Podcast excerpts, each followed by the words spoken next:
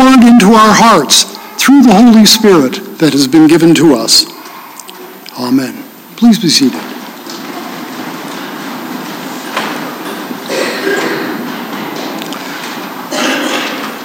We're in the season of the church year uh, called Epiphany.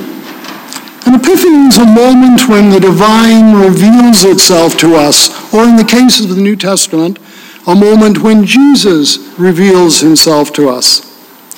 Epiphany is accompanied by a sudden feeling that we understand or suddenly become conscious of something that's very important to us.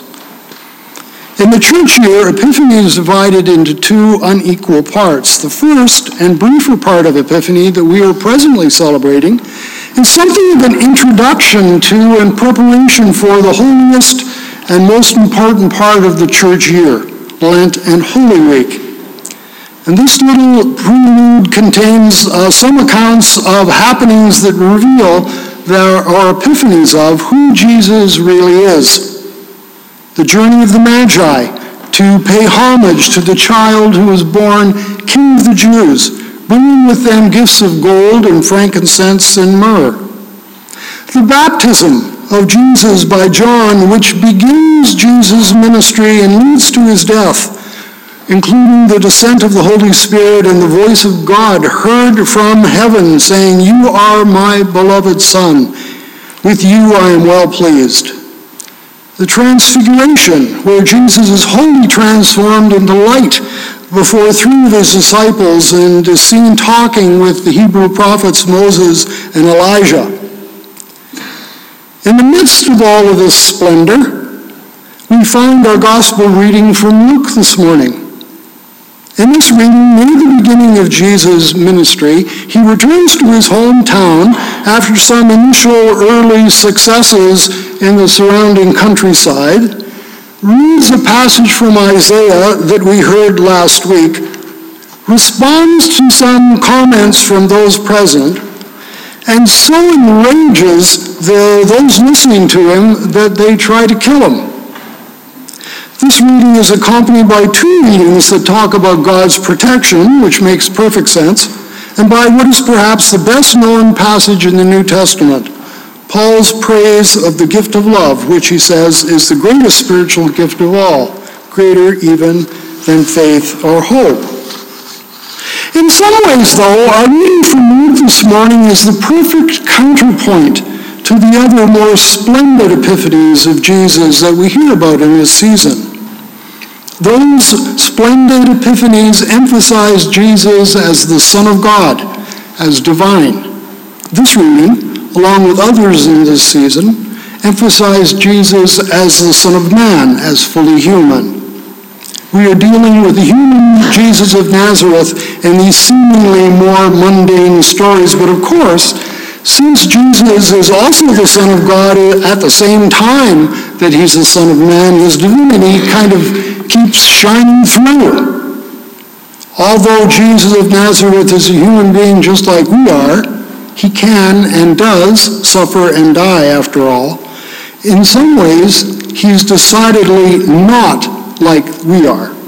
For example, at the beginning of his talk in the synagogue, Jesus reads a passage from Isaiah. The Spirit of the Lord is upon me, he says, because he has anointed me to bring good news to the poor. He has sent me to proclaim release to the captives and recovering of the sight to the blind, to let the oppressed go free and to proclaim the year of the Lord's favor. And then he sits down and says, Today, this scripture has been fulfilled in your hearing. What talks like that? And this way of talking is typical of Jesus, so much so that it astounds his listeners. We hear, for example, they were all amazed, so that they questioned themselves, saying, What thing is this?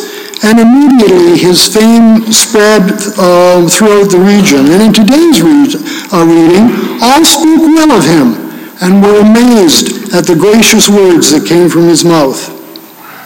In point of fact, Jesus could not help being known. He could not conceal who he really was. More than this, Jesus was present to those around him in a way that was unique and unforgettable. What comes to mind immediately is, is miracles, healings, exorcisms, raising people from the dead, commanding people to follow him. And of course, the supreme example is his death and resurrection. A minor example of this is that though the town folks in our reading for this morning wanted to kill him by throwing him off a cliff, he passed through the midst of them and went on his way. Jesus was among the people of his time as the Lord, the King, and he brought the kingdom with him.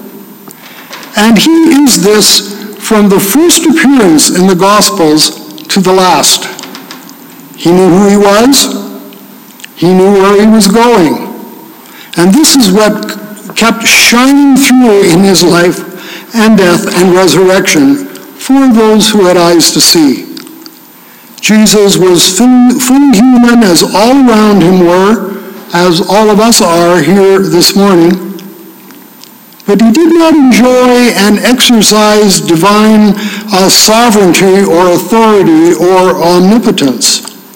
But at the same time, he was its full and direct witness. And this is what marks Jesus off from all others. He was a completely free human being. Nothing on earth or in heaven exercised authority over him except his Father in heaven. He had only one imperative in his life to do the will of the one who sent him.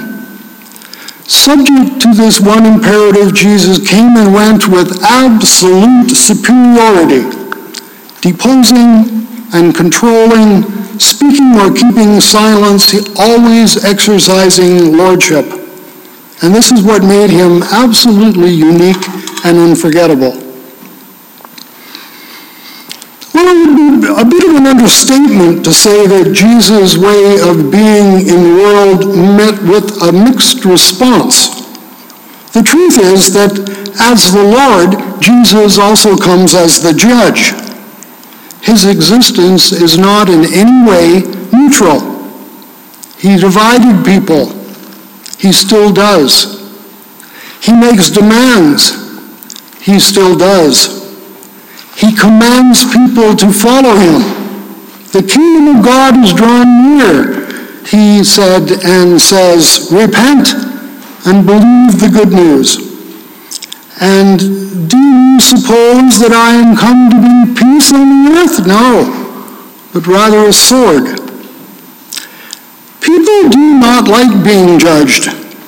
And it doesn't matter whether that is a true judgment or not. In, in fact, maybe people do not like being judged particularly when it's a true judgment.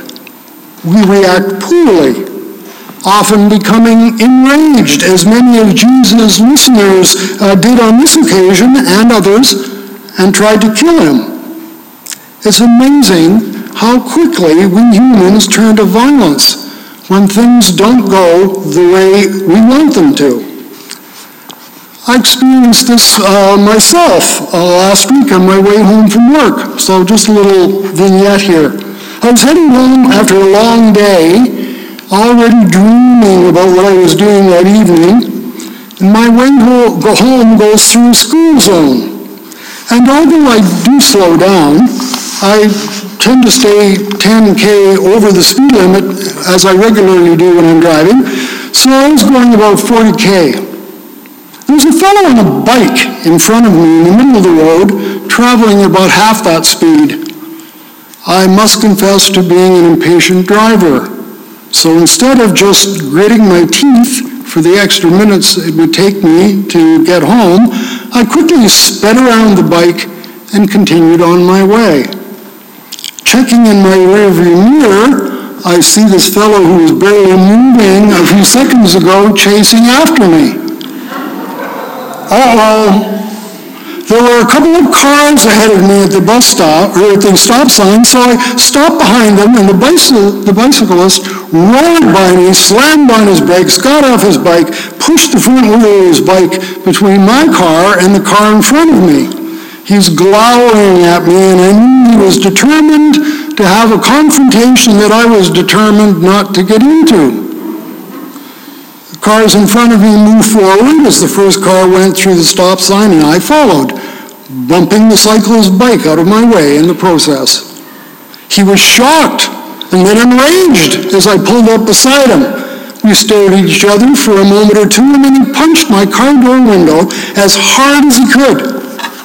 Luckily for both of us, the window did not break. It must have hurt his fist. I took some consolation in that. The car in front of me moved on through the stop sign, and I followed suit. Again, leading my outraged cyclist friend with the hurting fist standing in the middle of the road. And this isn't a particularly edifying story, and I'm not sure that I really handled things particularly well, but it does show how easily and how quickly things can get out of hand between people when things don't go our way. Well, if things between two ordinary people can get this out of hand this quickly, Imagine how much more things can get out of hand when one of those persons acts as Jesus does. It's hardly surprising that one of the common responses to Jesus was and is, Who the hell does he think he is? And you know, that's almost the right question. The right question isn't, Who does he think he is? The right question is, who do I think he is? Jesus does not have to justify himself to us. We have to justify ourselves to him. Jesus does not have to measure up to our critique and our judgment. We have to measure up to his. And we do not, and we cannot measure up, so we are judged and found wanting. And this is exactly what enrages folks about Jesus. It always has, and it always will. Nevertheless, what Christians know is that to be judged and to be found wanting by Jesus is also to be forgiven and to be raised to new life. It is to be judged and found wanting and forgiven and raised to new life by the love of God in human form. Jesus was and is and always will be the Lord, the love of God in the flesh. Our judge is also our Savior, and he loves us so much that he died for us. He is the one in whose service we are at last perfectly free.